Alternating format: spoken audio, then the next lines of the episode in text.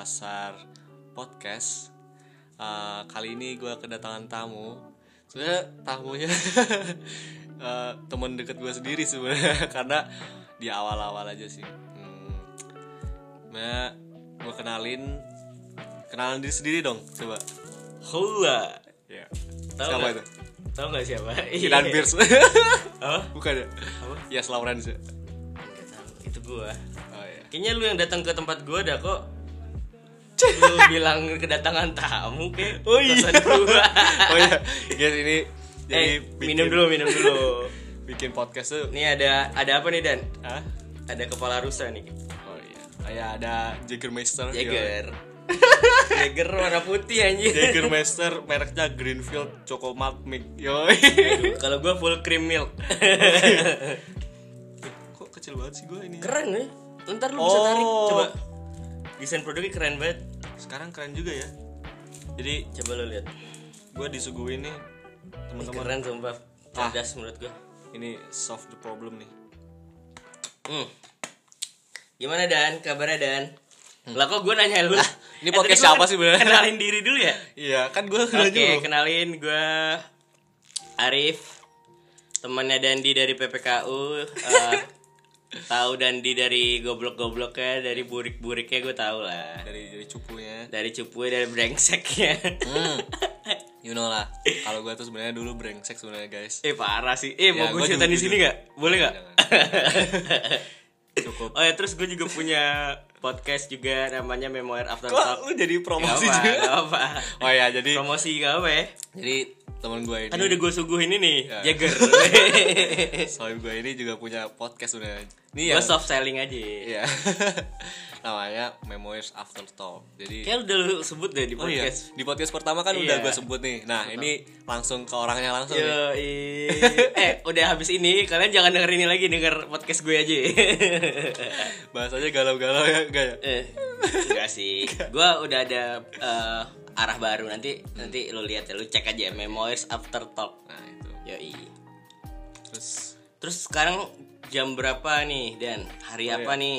guys sudah Selasar Jingga itu kan harusnya dibuat di sore hari ya. Eh gue pengen nanya dah, Selasar Jingga tuh apa sih artinya? eh lu belum bahas, pernah bahas kan? Udah. Ah udah ya. Selasar Jingga itu namanya kan. Enggak mah apa sih arti Selasar Jingga tuh? Jadi Selasar Jingga itu sebenarnya kok lu yang nanya di gue Gak apa-apa, ini kan kita kayak saling nanya. Lu nanya gue, gue nanya kan? podcast selalu banget ya ini ya. Jadi eh, nggak tahu nih casternya siapa speakernya siapa kan. Ya udah kayak campur aja di gue ditanyain sama si Arif nih artis Selasa Jingga. Nah Soalnya itu nama akun lu juga kan, akun Yes. desain lu kan? Bukan. Eh, bukan ya? akun desain mah Salted Egg Art. Oh, Itu apa sih, akun apa sih? Sa- Selasa Jingga Selasa Jingga itu bukan akun ini sih cuman nama pena gitu Rif. Oh nama pena. Nama pena Emang lu penulis kayak- bukan jadi kayak Oh bukan. Eh, apa sih kalau kalau orang orang orang orang terkenal tuh nama panggung ya? Kalau gue nama pena itu jadi kayak Emang lu terkenal dan? nggak juga Nggak, kan canda, canda. sosokan gitu. Kalau si Arif kan nama penanya Memoirs After. Nah kalau gue iya sih. dari dulu namanya Selasa Jingga. Tapi kalau gue punya ini dan, punya makna. Apa tuh Lah kan gue nanya lu dulu. Jadi Enggak maksudnya lu bisa dapet tiba-tiba di kepala lu ada sasar jingga itu apa? Dapat dari mana jadi gitu? Selasa Jingga tuh sebenarnya Artinya apa? nama pribadi gue sih.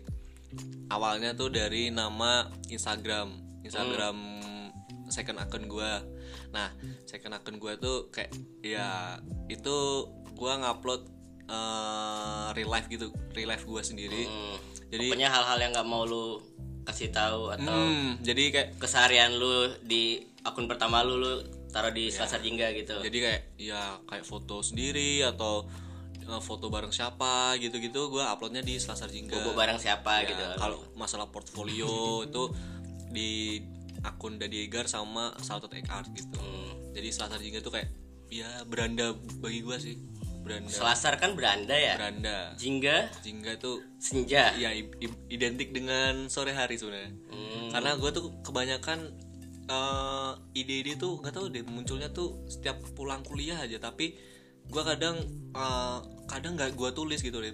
Jadi ya udah gue kepikirannya habis pulang kuliah gue kepikiran apa ya? Oh iya kepikiran ini. Tapi gak gue tulis. Karena gue rasa kayak ya gue bakal bisa hafal sampai nanti malam ternyata enggak guys. Jadi terus artinya apa nih searching enggak? artinya makanya itu jadi ide-ide gue yang muncul di sore hari itu pengen gue um, rangkum terus pengen gue jadiin satu dan sebenarnya ya dalam bentuk podcast ini gitu. Jadi kayak Hmm. gue tuangkan ide gue gue share apa yang punya uh, boleh lah boleh lah. Speaknya boleh lah ya Keren nggak? ide-ide Keren. sore. Ide-ide sore ya kan biasanya orang-orang kan muncul ide malam kalau gue sore. Oke. Ada ibu kos lu gak? nggak tahu udah tidur kayaknya. Arif suruh pulang Arif. Wah, Arif berlaundry. Besok gue berlaundry lagi. Oh iya. Oke anyway. Apa nih? Kita bahas tentang apa nih?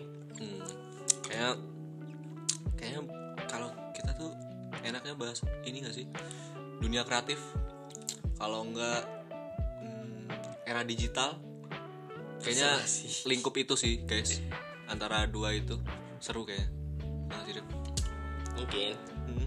jadi apa nih yang pengen lu bahas nih Nih. coba lu kasih pengantar dulu Pertama. dong Hmm, pengantarnya jadi gue tuh sebenarnya penasaran gitu sama tentang era disruptif terus Hmm. Hmm, sekarang dunia yang serba cepat cepat berubahnya semuanya karena informasi di mana-mana. ya, karena zaman digital juga kan karena serba internet tersambung ke mana-mana kan. Hmm. jadi kayak eh, bagi kita nih maksudnya anak-anak muda tuh kayak kita tuh nggak bisa stuck gitu loh stuck dari cuma satu doang yang kita punya dan di di zaman yang serba cepat untuk berubah. Nah jadi kayak kayaknya seru sih dibahas buat eh, tema ini tuh ya itu. Karena kita eh, muda karena kita eh, anak muda tuh kayak kita harus siap tantangan yang cepat berubah itu. Iya iya iya iya. Paham paham. Terus kita bahasnya dari mana? Bahasnya jadi kita mulai Eh, dari ini gue nungguin lu dari tadi oh, soalnya nih karena katanya pengantar gue dulu Iya, udah nanya ya. dulu. Tapi bagi gue Nah. ya emang di Hmm, lagi zamannya Menurut kita lu? sih internet tuh menurut lu era disruptif itu gimana? Hmm. era disruptif sekarang gimana menurut gue bagus sih menurut gue kenapa Kayak bagus? kalau dulu informasi cuma sampai di beranda kalau disebutnya di Hmm. ruang tamu. Eh, lewat koran doang tapi sekarang udah ada di tangan lu di HP lu. Jadi dunia tuh udah di genggaman lu dan ya gampang gitu. Gua aja bingung ya sekarang orang-orang pinter anjir Gak apa? Eh gue boleh ngomong anjir gak sih? Slow slow. Gue sama Arif ini banyak kalau mau anjir anjir. Eh berarti gue boleh ngomong tit. Eh. Nanti kalau ada yang ini lu sensor aja ya? Iya di sensor. Ya pokoknya orang-orang sekarang kayak ke sini ke tempat-tempat ke mana pun dia bisa gitu. Ke keliling dunia atau jalan-jalan ke mana dia tahu gitu. Hmm. kayak gue sama saudara gue gue belum dia ngajak makan gitu ke tempat kayak restoran. Hmm. ya udah dia tahu aja tempatnya di mana naik apa berapa jauh terus dia harganya kadang harganya tahu dia makanan apa yang paling favorit tahu kayak paling enak Ya udah. karena biasa ada rating rating gitu iya, kan. ada yang kayak misal signaturenya apa, Hmm. yang bestnya apa di situ. Udah tahu gitu. Padahal dia belum pernah ke sana sebelumnya. tapi udah ada review-review dari Iya, orang-orang Dia, dia, dia karena nge Google, ngebaca, Iya. ngelihat review segala macam. Dia bisa cerita Hmm. tentang ini bang dulu tuh ini nih nggak ada di sini dulu tuh tempatnya di sini yang buat chefnya ini kayak gitu gitu. Hmm. Terus gue nganga dong, wah anjir. Gila, teknologi sekeren ini ya. Iya. Dia belum dia baru pertama kali ke sana tapi udah hafal betul. Iya. Nah kayak orang-orang sekarang jadi nggak was-was gitu mau ke mana-mana Eh, jalan-jalan jauh biasa aja pakai eh, kendaraan online atau segala macam jadi nggak takut menjelajah jauh dan nggak takut nge-explore tapi mungkin banyak juga dampak negatifnya ya Hmm. Kak, ya tergantung Contohnya? penggunaan lu sih ya lu bisa aja kayak ngeliat-ngeliat konten-konten yang berbahaya untuk Hmm. umur belum eh, umur yang enggak yang enggak Cukup umur. cukup umur kayak gitu-gitu ya itu dari pribadi sendiri sih kalau gue lihat tapi menurut gue era disruptif ini yang serba cepat ya lu harus bisa berkembang dan lu harus dituntut kreatif cuy Iya. ya nggak sih Bener. lu kalau punya ide dan lah ya ini sih ide. Kadang kita mikir ya ide kita doang yang mikirin. Hmm. wah gue punya ide misalnya apa ya? Contohnya apa ya? Gue punya startup jual ikan online misalnya ya. Hmm. ya terus sebenarnya udah ada orang yang kepikiran lu bukan orang pertama kali ngerti gak sih? Di Iya, 7 miliar manusia di bumi tuh nggak mungkin gak ada yang kepikiran. Iya. jadi menurut gue origi- originalitas pemikiran tuh ya eh, yang utuh sebenarnya nggak ada. Pasti sebelumnya siapa pun pasti ada yang mikir. Iya. cuman bedanya lu bisa eksekusi atau enggak? Dan lu bisa modifikasi itu apa enggak? Ya yang lu dan lu bisa modifikasi itu apa enggak? Dan Kan- itu bakal jadi milik lu gitu. Pernah tuh bilang tuh connecting the dot ya? Bener gak sih? Steve Jobs. Nah Mm. ya kreativitas itu connecting the dot titik-titik-titik yang lu dapat informasi-informasi lu. Konekin yaitu kreativitas kayak gitu. Ya. maksud gue juga ya gitu era disruptif ini lo harus kreatif kita eh, harus kreatif banget. Nyari peluang inovasi selalu Hmm. berkembang jadi semua orang berkembang nih. Kadang misalnya kayak lihat aja ojek online sama ojek konvensional ojek konvensional tiba-tiba marah. Iya, ada ojek karena- karena ada ojek online. Iya. ya orang kan resah ya ojek ojek konvensional bayarnya mahal. Nah terus Nggak ada keamanan buat Nah, konsumen. nggak ada keamanan kadang juga ngebut-ngebutan nggak ada rating atau segala macam. Hmm. Nggak ada pembeda bisa aja itu bukan ojek atau gimana kayak gitu. Jadi ya orang ngelihat zaman makin bertambah kebutuhan orang makin gini jadi orang bikin kayak aplikasi ojek kayak Hmm. gitu-gitu kan. Itu menurut gue ya ojek-ojek konvensional harusnya memahami karena Iya. kita teknologi dan informasi bertumbuh kayak gitu. Tapi menurut lu teknologi itu sebenarnya memecahkan problem kan sih? Iyalah. Iya kan? iyalah Menurut memudahkan. Iya kan? Dengan yang lu ceritain tadi kayak misalnya eh, misalnya saudara lu pengen pengen beli makanan yang paling enak Hmm. nah sebenarnya mungkin eh, dengan adanya itu tuh karena sebelumnya ada muncul problem di mana orang tuh kayak nggak tahu gitu loh dia pengen Iya. beli makan yang enak di kota ini Hmm. dan dia nggak tahu apa tuh benar nah dengan adanya masalah itu jadi muncullah inovasi, buat inovasi untuk bikin- memecahkan itu. Nah, jadi- Nah. Apalagi milenial sekarang kan orang-orang yang millennials. Lu tau gak sih millennials apa yang jelek dari millenni- millennials? apa tuh Dia tuh pengen instan gak sih lu? Generasi Ya, pengen pengen, instan, pengen cepet. Tapi dibalik yang kita dikala ah dasar millennials gitu sama bapak-bapak kita. Iya. Kadang pengennya yang instan yang cepet. Uh, sedangkan orang tua orang tua dulu bilang nikmati proses, jalani proses. Proses itu yang paling penting udah berhasil kayak gitu gitu. tapi sekarang udah nggak relevan kayak gitu Tapi lihat dong, millennials dengan malesnya tapi dia kreatif anjir. Iya. Lu lihat dong GoFood itu gimana sih orang itu kan konsep males anjir. Orang mau makan. tapi Jauh, ya udah. keluar. Ya udah gue bikin aplikasi aja deh biar gue nggak bisa gak usah keluar jauh. Gue dari HP gue tinggal mesen. Nanti Orang datang ke depan datang. rumah ketok pintu gue tinggal bayar. ya Itu kan maksudnya millennials dengan kemalasannya dia bisa berpikir gimana caranya untuk memecahkan masalah, Hmm. Masalah yang, itu, yang- males dia lakuin kalau ribet-ribet gitu. Pengennya yang simple gitu. Nah, menurut gua itu ya satu salah satu sisi positifnya. Hmm, tapi menurut lu mungkin gak sih maksudnya dengan udah banyaknya problem yang terpecahkan tuh muncul lagi gak sih problem-problem sesuai dengan uh, perkembangan zaman nanti? pasti ada pasti ada bro. Nah, itu kayak gimana? Maksudnya uh, problem-problem yang udah ada nih, udah terpecahkan di tahun sekarang misal. Tapi dengan masa depan tuh kadang perubahan itu kayak gimana sih? Maksudnya dengan problem-problem yang muncul tuh bakalan terpecahkan atau enggak atau emang bakal problem yang udah ada di sekarang itu ya udah kayak gitu terus. ya menurut gue semua hal pasti ada sisi negatif negatif berujung kepada problem yang harus dipecahkan terus jadi ya di situ era disruptif itu era yang harus lo inovasi terus mungkin lu udah buat pemecahan Hmm.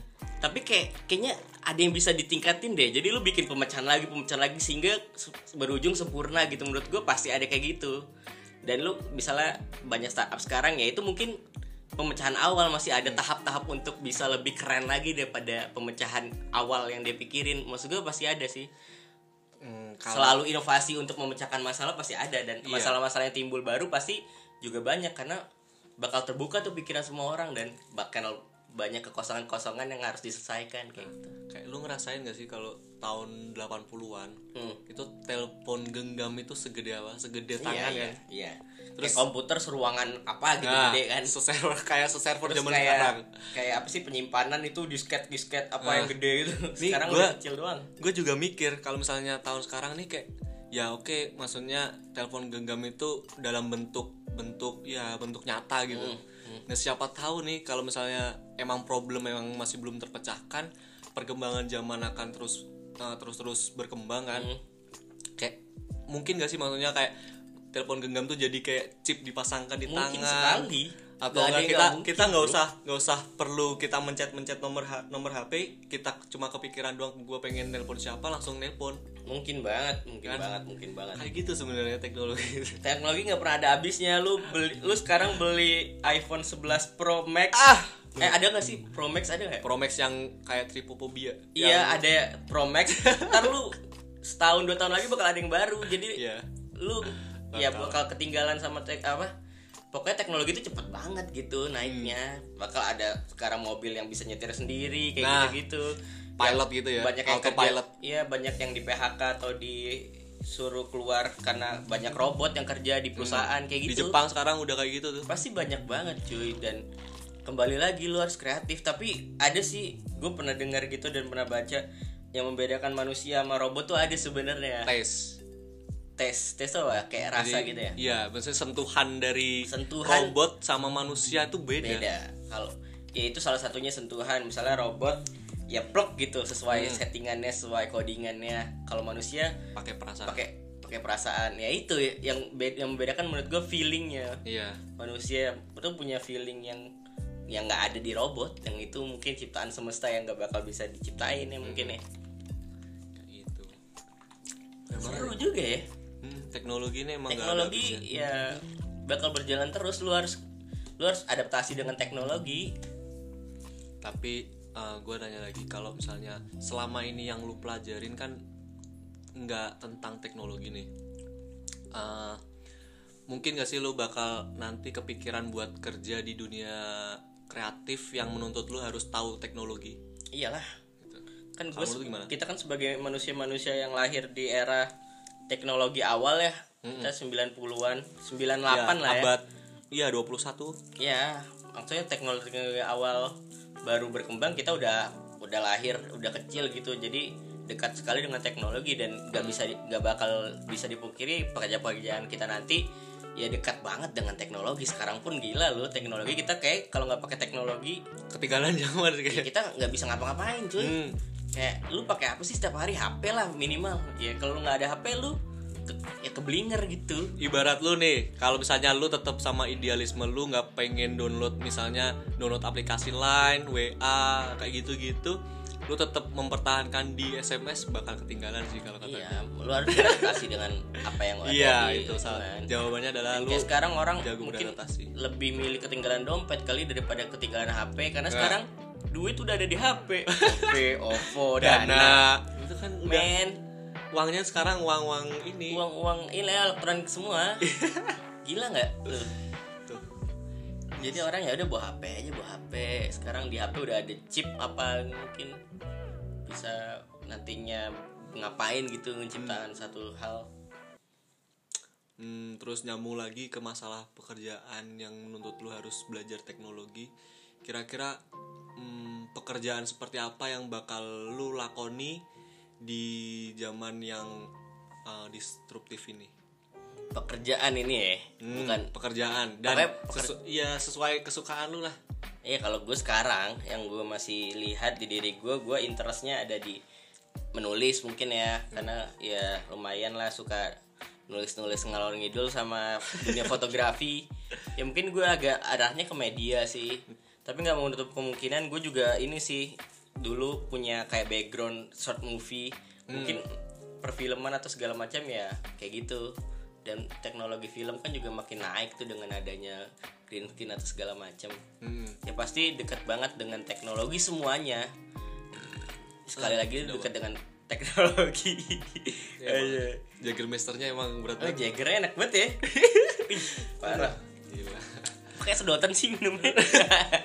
Milk gini. ah, gitu sih. kalau lu gimana dan?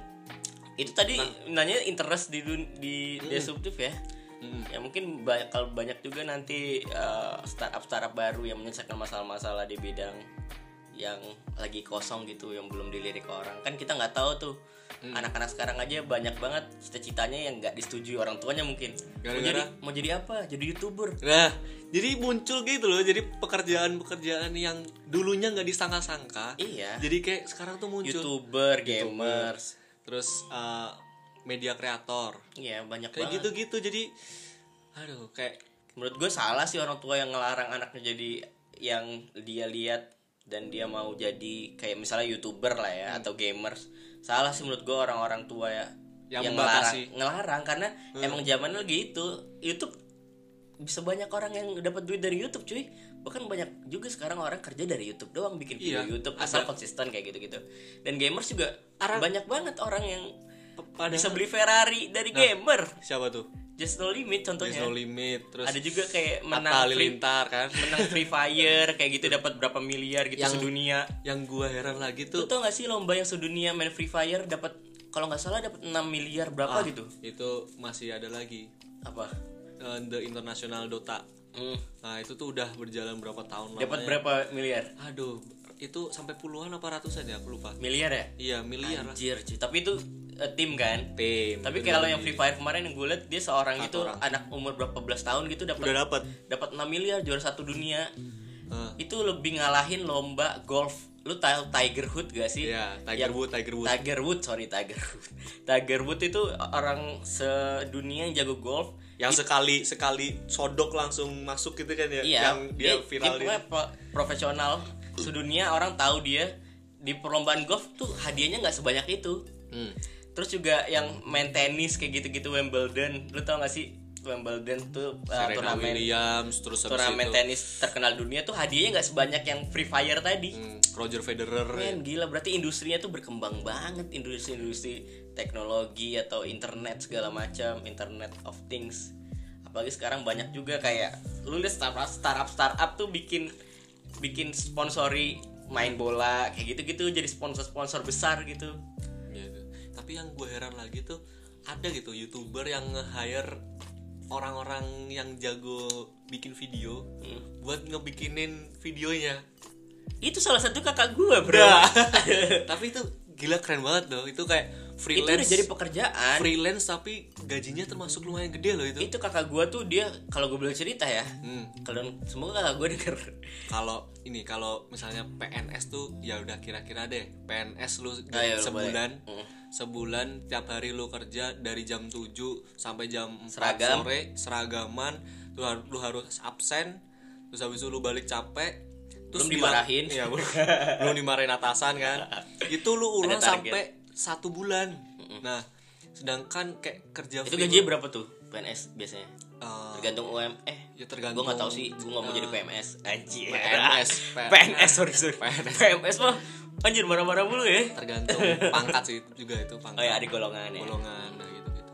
Kayak bayarannya mungkin pertama kalau misalnya kita nih fresh graduate ya Hmm.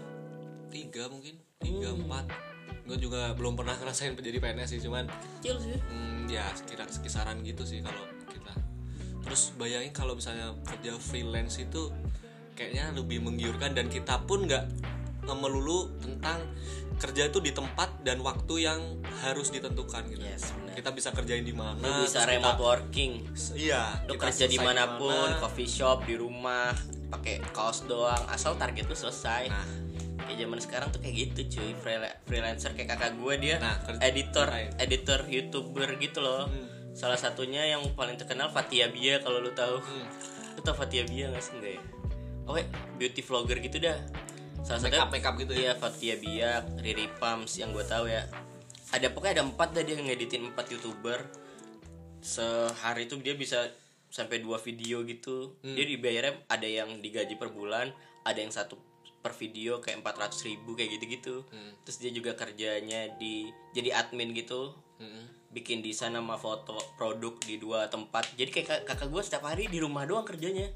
Sambil kan ada gue punya adik ya SD sambil kayak kalau dia pulang diurusin gitu-gitu. Tapi kerja di rumah bener-bener ngedit. Hmm. baju biasa aja pakai kaos Iya, kayak ini kaos. duduk doang paling. Dari pagi kayak gitu-gitu. Makan tinggal makan. Cuman duitnya ya udah dua digit gitu di atas. Nah. Kayak gitu gajinya itulah. Satu minggu dia liburan sama pacarnya kayak gitu. Dan sekarang pekerjaannya kalau lu masih berharap jadi PNS atau jadi apa ya menurut gue Pikir lagi banyak hal yang bisa lu explore di dunia internet Kreatif. of thing ini. Dan kreatif tuh banyak banget bro. Mm. lu bisa kerja di mana pun tapi gaji lu maksimal kayak gitu. Nggak harus lu pakai seragam datang jam segini harus absen harus absen pulang kayak Yes. gitu-gitu. Nggak harus sekarang. Ya itulah mengapa kayak kita tuh eh, gua malu sih Dip. Maksudnya gue juga kayak ngerasa belajar desain di Adobe Illustrator kayak belajar di Corel terus gue juga minta bantuan lu buat gimana caranya ngedit video di apa Premiere. Premiere. nah kayak gitu itu salah satu cara gue buat beradaptasi. Nah siapa tahu gue nanti kerja itu nggak melulu di, di apa tempat dan waktu yang udah ditentukan tapi gue juga nanti bakal mungkin nerima job yang eh, di luar ekspektasi misal disuruh bikin video nah gue harus adaptasi dong dari sekarang. Iya, benar. nah itu caranya. Dan itu penting banget sih lu bisa belajar tentang banyak hal dan nanti lu bakal cenderung ke mana gitu. Jadi yang penting bagi gue lu belajarin aja banyak hal lu suka apa lu pelajari aja. Misal lu suka desain lu pelajari lu suka foto lu pelajari lu suka edit video lu pelajari lu suka podcast ini lu pelajarin. Dan penting banget menurut gue lu saat ini ya umur 20 tahun eh, 20 tahunan lu belajarin banyak hal. Iya. sehingga nanti lu bakal nyari sendiri eh kayak gue Passionnya di sini deh. Kayak gue cenderungnya di sini. Ya udah yang cenderung ini gue tambahin lagi ah tiga kali lipat Porsinya biar gue jadi ahli kayak Iya. gitu. Dan nggak ada nggak ada ya nggak ada salahnya lu kayak gitu ngerjain banyak hal. Sehingga nanti lu menjadi cenderung ke mana lu lebih tekun ke mana kayak gitu sih. Bener. Dan dan ya ini gue dapat lagi dari Panji apa? Ya gue Salah satu ini ya, salah kesukaan satu, si Arif. salah satu yang nge-up gue sehingga gue bisa sampai sekarang ini. Anjay lebay lah. Ya dia bilang kalau lu mau jadi seorang lu harus punya produk yang bagus dulu Hmm. sebelum lu masarin. Kayak banyak dia kan stand up komedian ya. Banyak orang nanya stand up stand up baru ke dia. Gimana caranya bisa masuk TV gimana bisa caranya juara? Gimana bisa caranya terkenal di ibu kota? Padahal gue dari daerah. Contohnya kayak dari Ja- Jawa Timur atau Kediri gimana caranya gue bisa terkenal senasional. Dia jawabnya simpel aja. Ya lu kalau punya produk yang bagus orang bakalnya bakal ngelihat lu. Lu banyak bertanya tentang gimana caranya uh, bisa terkenal terkenal tapi lu nggak nggak lucu gitu. Lu nggak mikirin nggak mikirin inti dari stand up comedy kan lucu dan penulisan materi yang bagus lu nggak ngelakuin itu lu cuma bertanya-tanya doang. Ya nggak bakal bisa. tapi lu nggak ada action buat itu. Iya nggak ada action. Ya lu yang pentingin produk lu dulu bagus. Kalau produk lu bagus pasti orang Bakal- istilahnya bakal ngelihat dulu. Lu Iya. bagus terus lu bagus terus orang bakal nyari nanti kayak gitu. Dan Dan- misalnya kalau lu suka desain lu bikin aja desain sebagus-bagusnya terus terus terus terus. Sehingga orang tahu gitu. Oh ini desainnya Dandi. Oh Iya. Dandi punya ciri khas kayak gini. Nah, yang lu punya produk yang bagus. karakter itu gak sih? Iya karakter ya juga kan? Nyambungnya ke produk karakter produk itu. tuh banyak banget. Karakter mungkin lu juga bagus juga. Seleranya bisa meluas gitu. Banyak orang yang suka gitu. Kalangan gak cuma kalangan tertentu doang. Terus juga konsisten. Sering dilihat orang kan banyak juga faktor sehingga produk lu bagus kayak gitu. Iya. Dan penting banget lu kalau suka sama udah lu udah dapat cenderung nih di satu hal. Hmm. ya lu harus bikin itu sebagus mungkin sehingga produk lu bagus dan orang mau ngebayar untuk itu. Hmm. beda dong harga misalnya stand up eh, stand up yang paling cupu siapa sih? Ada gak sih? Pokoknya lu baru stand up. Dan lu baru stand up nih. Baru open mic eh, baru open mic.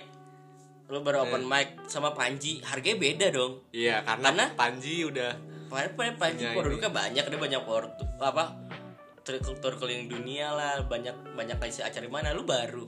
Nah itu kan sekali lagi produk yang lu bawa apa gitu sehingga orang berani bayar mahal.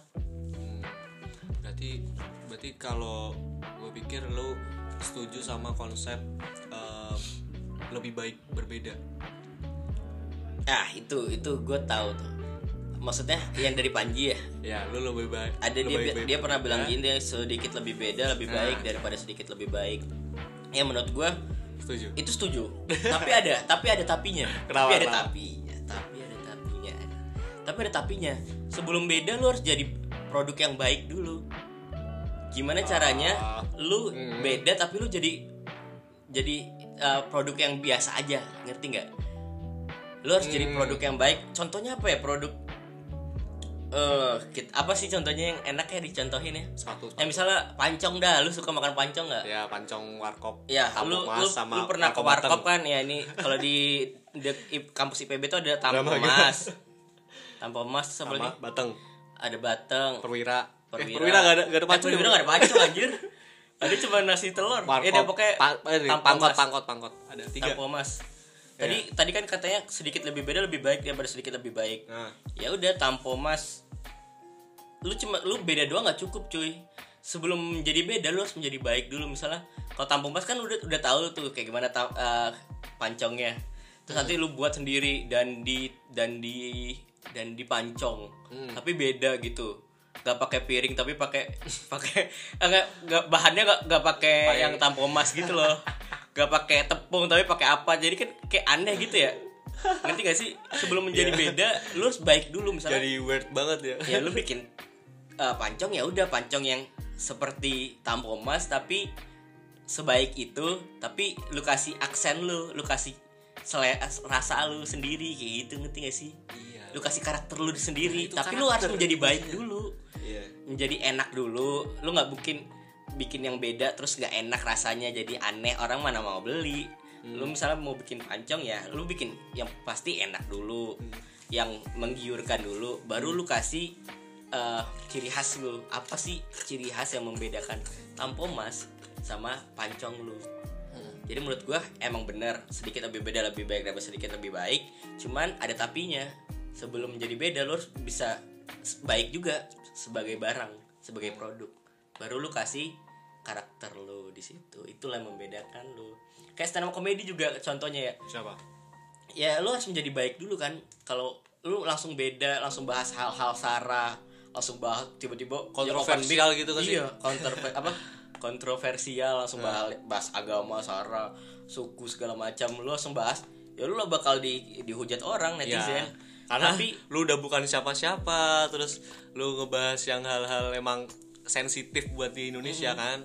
Sekali lagi lu harus ya kalau jadi komika atau stand up comedy lu harus lucu dulu. Iya. Baru lu bawa karakter lu kayak gitu. Tapi kalau gua nih eh, sebenarnya eh, nggak sepenuhnya setuju eh, karena kayak hmm, gue pernah nih eh, kayak MPKMB tuh. Hmm. ya gue pernah ikut kepanitiaan MPKMB dan terus? kayak kita tuh harus dituntut untuk mm, berbeda dari tahun sebelumnya. Dan gue sebenarnya kurang setuju dengan konsep itu tuh. Kenapa? Karena eh mungkin ada yang belum tahu nih PKMB oh iya, apaan. PKMB jadi itu salah satu kepanitiaan terbesar yang pernah gue ikutin pertama kali. Itu masa pengenalan apa mahasiswa baru. mana kampus. Ya masa pengenalan kampus Mahasiswa mahasiswa, baru Iya. Institut Pertanian Bogor. Hmm. nah itu gue kurang setuju dengan konsep itu. Jadi kayak eh, dan akhirnya terjadi kan maksudnya kayak dari tahun yang sebelumnya itu udah dibikin nih udah bagus oke udah bagus. Dan yang tahun yang gue jalanin tuh kayak kita harus di- bukan dituntut sebenarnya kayak kita tuh punya punya eh, tanggung jawab moral yang ada di, di, di diri sendiri gitu loh buat eh gue harus beda dari tahun lalu. Dan akhirnya apa kayak akhirnya maksa gitu Rip. jadi ini dalam hasil- sisi apa nih dalam sisi desain apa Ah, bukan, maksudnya konsep-konsep Hmm. ya keseluruhan sih maksudnya. Hmm. Jadi kayak kelihatan kita tuh maksa. Mm-mm. Sensitif gak sih bahas kita ya? Gak apa-apa lah Gak apa ya, kita siapa sih? Jangan anjir Jangan. Ntar deh siapa sih? Eh, ini nih, ya. Jadi jadi bukan gua mendiskreditkan MPKMB itu hal yang gimana ya?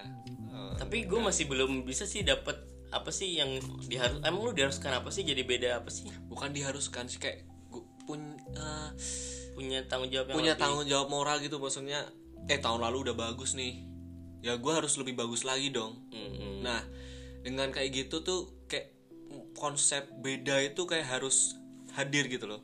Maksudnya, mm, eh gue harus beda dong. Tapi dia ngelupain harus lebih baik. Hmm. Jadi dia eh, ngutamain beda dulu baru baik. Seperti itu tuh yang Berarti maksudnya. ya harus kembali yang kayak gue bilang tadi harus menjadi produk yang baik dulu dan Iya. punya kat- Oke, oke lu beda, tapi di situ kayak lu kerjaan lu jadi kayak maksa gitu. Hmm. Hasil hasilnya pun juga jadi kayak hasilnya kelihatan maksa banget.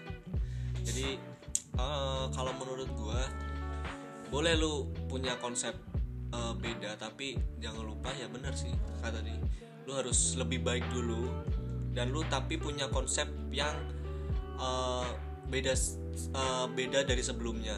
Ya aturannya itu tadi be- eh, baik dulu. Baik dulu baru baik dulu misalnya bikin udah nih rasa. eh, misalnya contohnya apa ya?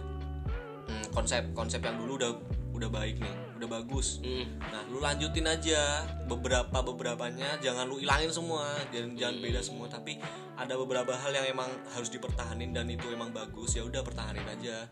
Untuk yang beda sebagai additional aja jadi kayak tambahan aja. tambahan ya. Iya sih.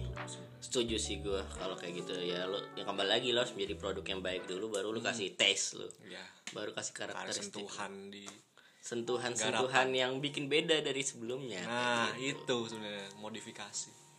Hmm, apalagi Rip? Bahas tentang Jager Master kita habis boy. Eh beli lagi lah Jagger lah pesen lah. GoFood kali ya? Ada- emang ada ya? GoFood di GoFood Jager Master. Iya.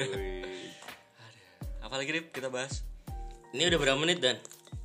Udah 35 menit lo agak majuan dikit dan biar itu yang gede. Kenceng tau ini. Oh. Iya ta- tadi kayak kecil gitu.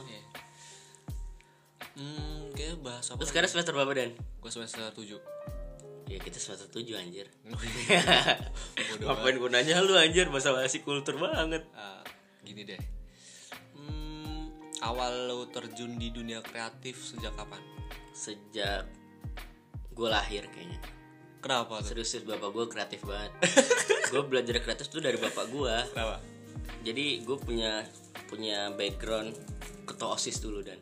Hmm, bapak lu ketua osis? Bapak gue tuh penakut. Ini gue boleh cerita tentang keluarga gue nggak? Boleh boleh boleh. Gak sih? Kawa sih. Aduh nanti bapak gue denger malu anjir deh. Ya. dia waktu sih cerita sama malu? Tapi dia dia tuh orang paling pemalu paling cupu.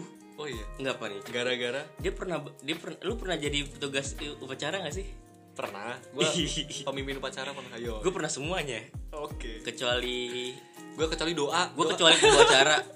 Gue doa pernah cuy. Gue doa gak pernah gue pernah bawa bendera gitu. Geret bendera gue pernah. Pernah gue jadi apa sih? Dirijen gue pernah. Dirijen belum. Ketua apa pemimpin udah pemimpin barisan udah. Ini sih ya baca pancasila janji siswa undang-undang udah. Apa teh itu? Apa sih? Protokol. Protokol pernah. Eh protokol? Protokol gue protokol yang mana sih? Protokol tuh yang yang ini loh yang gituin kepala sekolah. Pemimpin upacara Iya, itu pembawa acara, anjir. lapangan upacara. Pembawa acara gue nggak pernah. Suara gue jelek soalnya. Gue pernah. Eh jadi bapak gue tuh pernah waktu SMP apa STM ya? Dia kan STM tamatan STM ya. STM di Simpang 5 tapi STM nya dulu 4 tahun gitu. Terus? Dia dulu pernah ini jadi pembawa ya, pem- apa sih?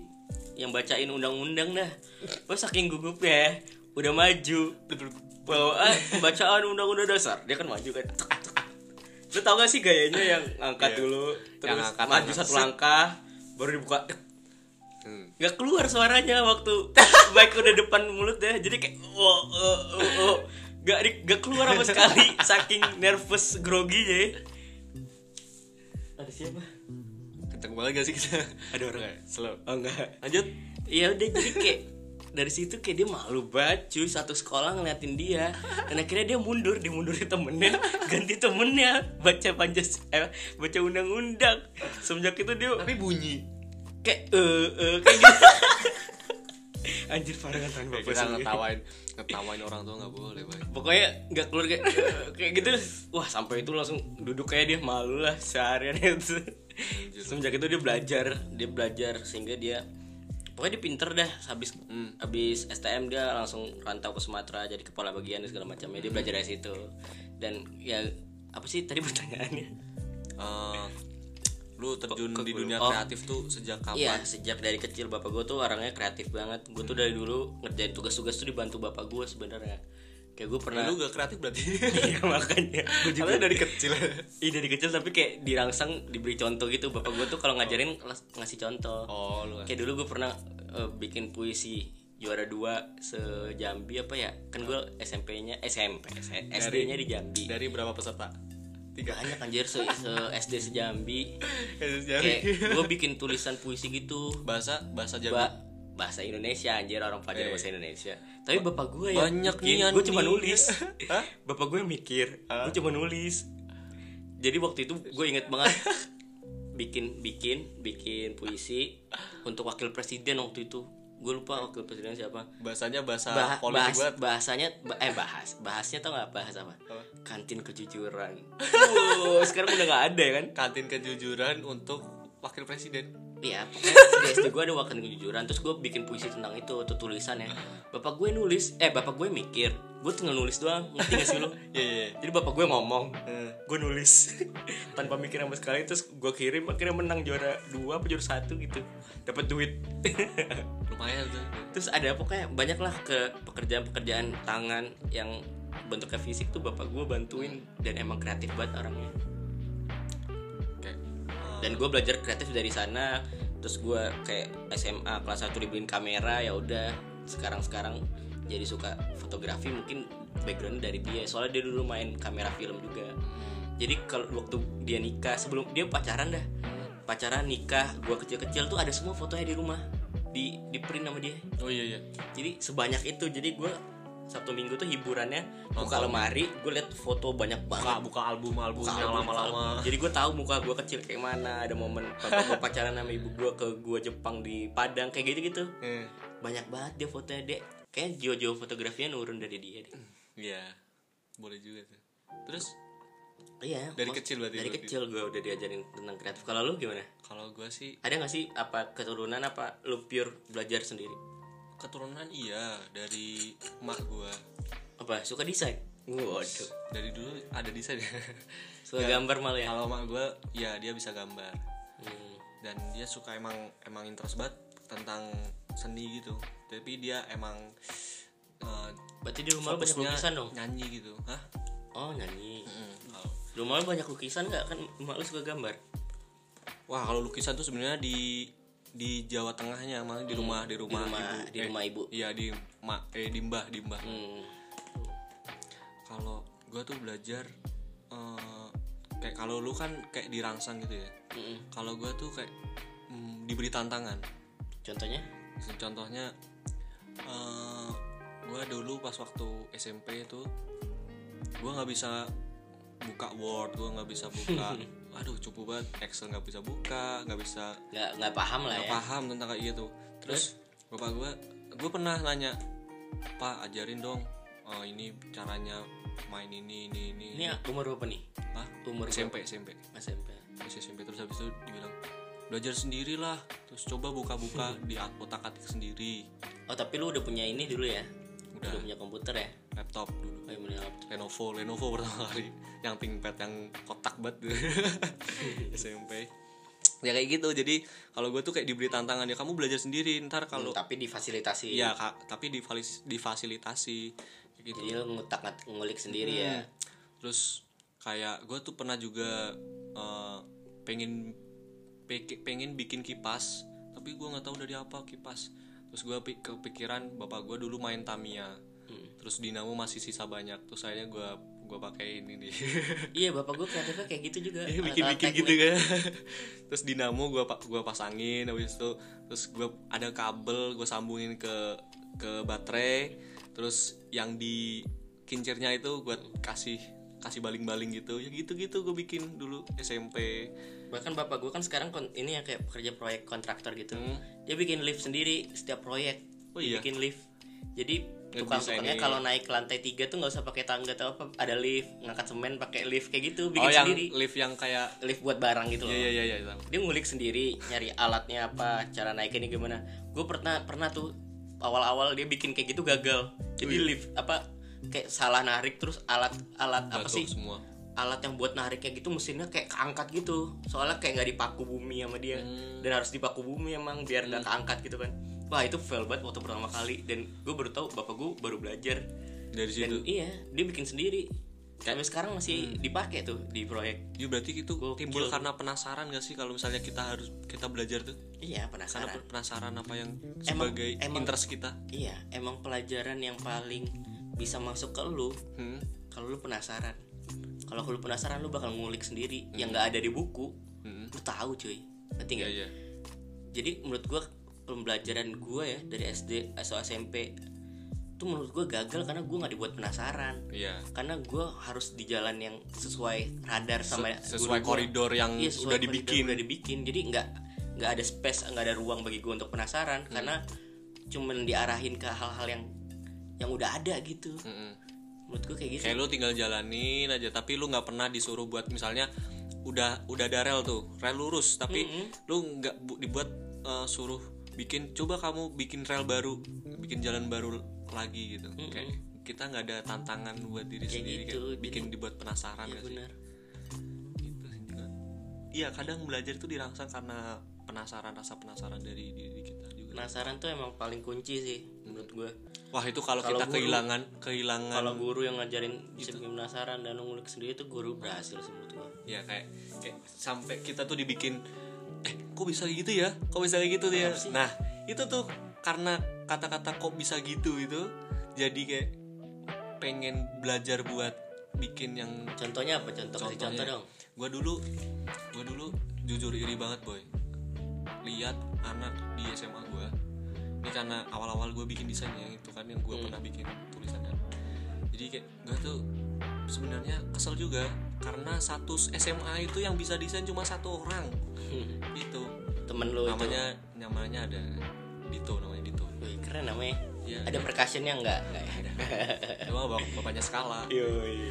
jadi uh, anak ini tuh karena bapaknya juga bisa desain.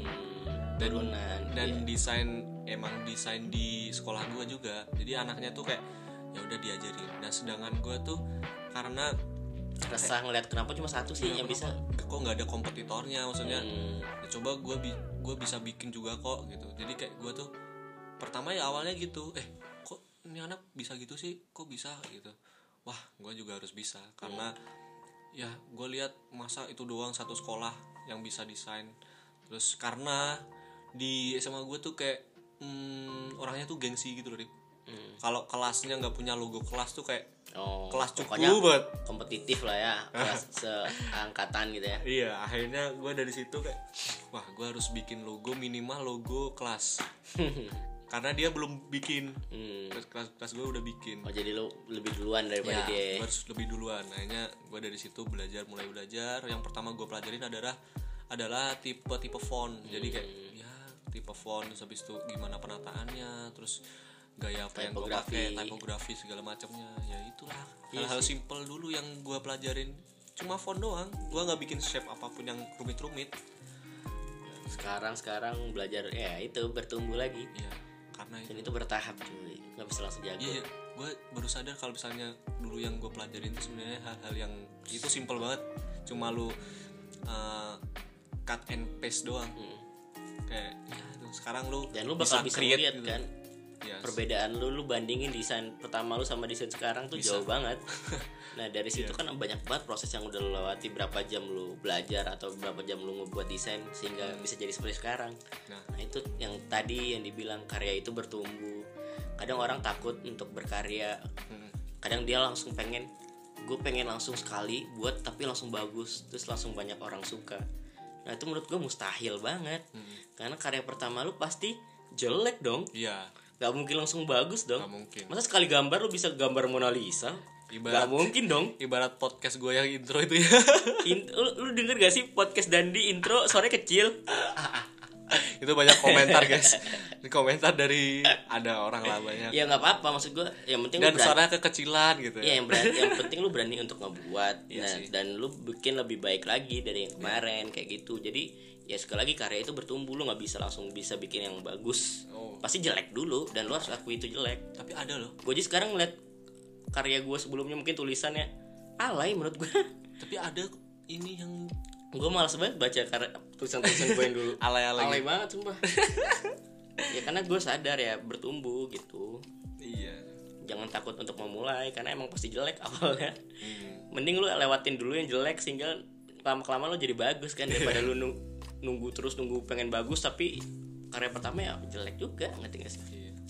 Daripada daripada lu karya oh, oke lah karya pertama lu bagus banget banyak dipuji orang tapi dan selanjutnya downgrade gitu.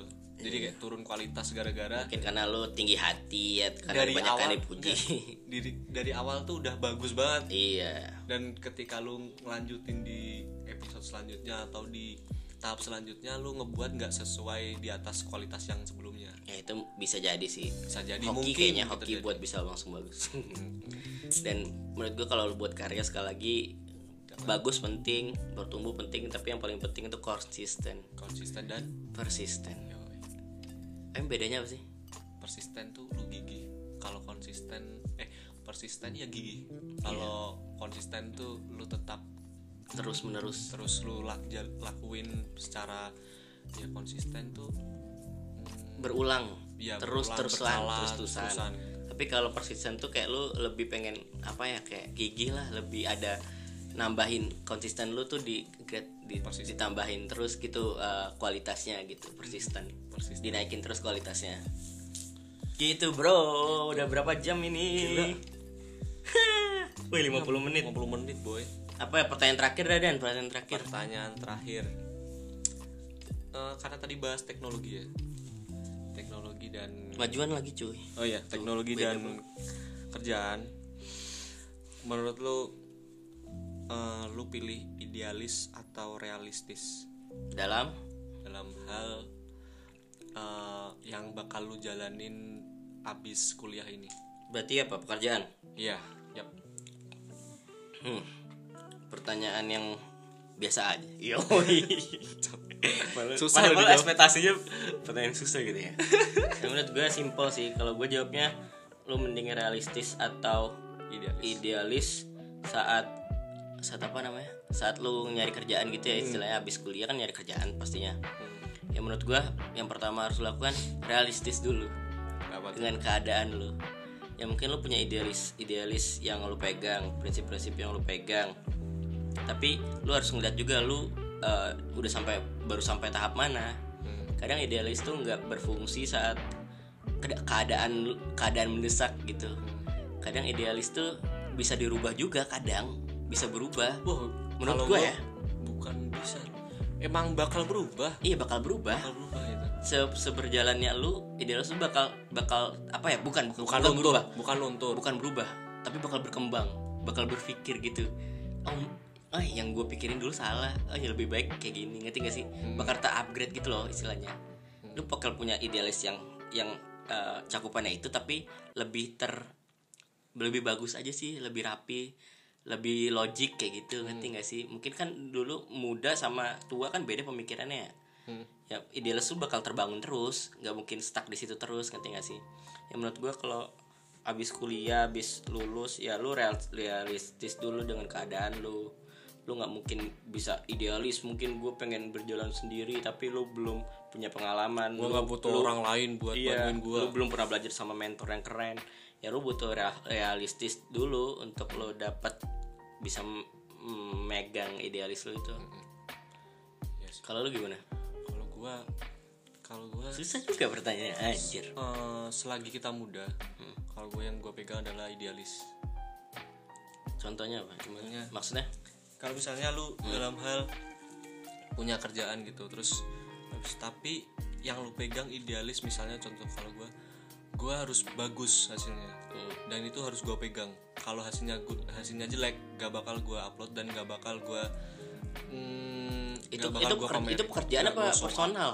Beda dong. Maksudnya ya ya kerjaan kerja kan lu eh, memenuhi orang bukan Iya. lu lu sendiri. Makanya itu jadi kayak itu salah satu minusnya juga kalau misalnya idealis. Tapi kalau selagi kita makanya gue bilang tadi selagi kita masih mahasiswa dan kita belum terikat ke pekerjaan tapi kan tadi pertanyaannya habis lulus aja iya kan gue cerita dulu di mahasiswa. iya iya iya. oh iya mahasiswa ya? Iya sorry sorry. Kalau mahasiswa jadi yang gue pegang adalah idealis dulu. Karena kemewahan terakhir yang dimiliki oleh seorang pemuda adalah idealisme.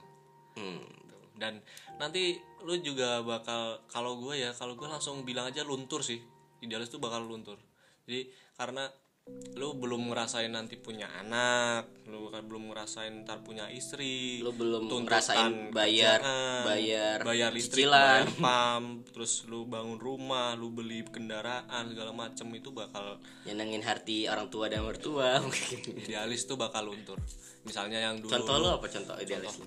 Gue harus kerja ini. Maksudnya gue harus kerja gue punya satu eh lu punya idealis dah sebutin dulu. Ya, gue punya. Yang mungkin bakal luntur yang lu pikir. Eh juga ntar juga luntur. Ntar Apa? ya, kalau gue punya idealis gue harus mm, bekerja sesuai dengan passion gue dan itu sebenarnya di desain luntur. dan desain berarti ya? Iya dan itu sebenarnya bakal luntur karena gue harus beradaptasi dong. Hmm. kalau gue nggak beradaptasi ya gue bakal dipinggirkan. Maksudnya ya gue nggak dapat apa-apa dari hidup ini. Gitu jadi ya gue uh, lost my job atau apa mungkin karena gue terlalu memegang idealisme itu.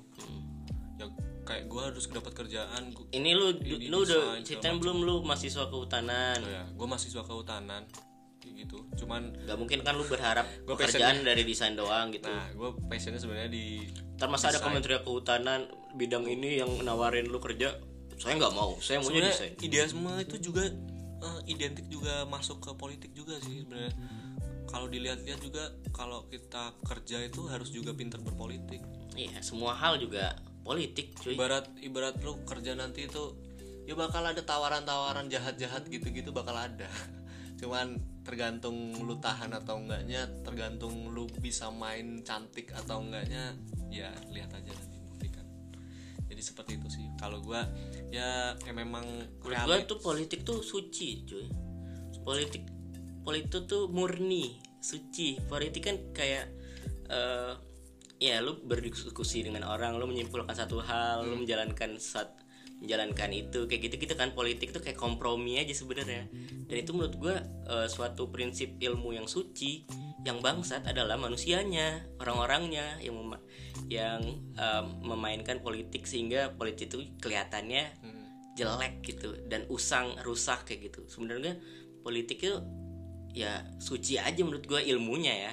Tapi yang bikin ya yang bikin yang bikin jadi kenapa orang ngeliat politik jelek atau malas mikir politik ya karena pemain-pemain politik itu yang tai tai Mhm, iya sih. Itu dia. Politik tuh kepentingan gak sih?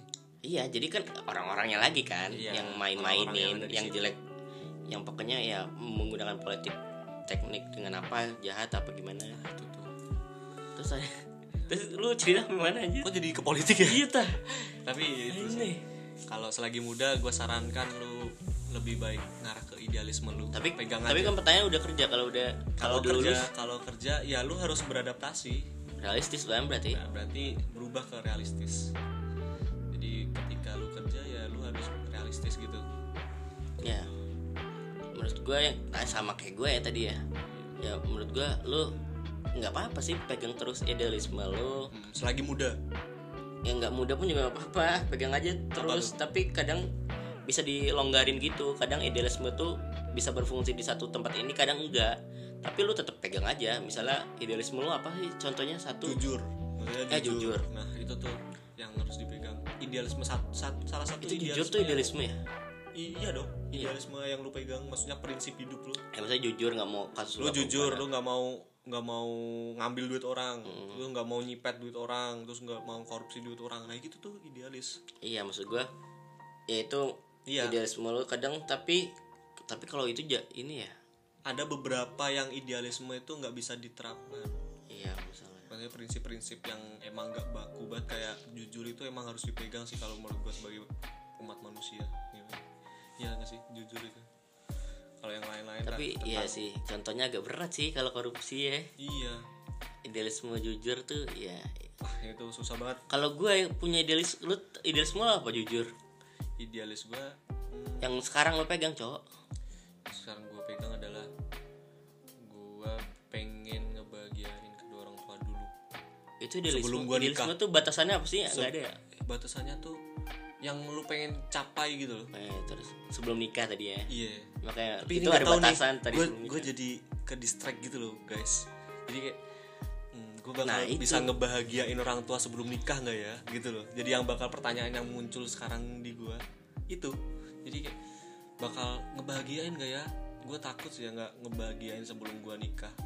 Gitu gitu dan sebenarnya itu idealisme gue yang dulu emang gue emang gue ceritain ke bapak ibu apa aku pengen pengen ngebahagiain dulu eh, ini mau apa sebelum aku nikah.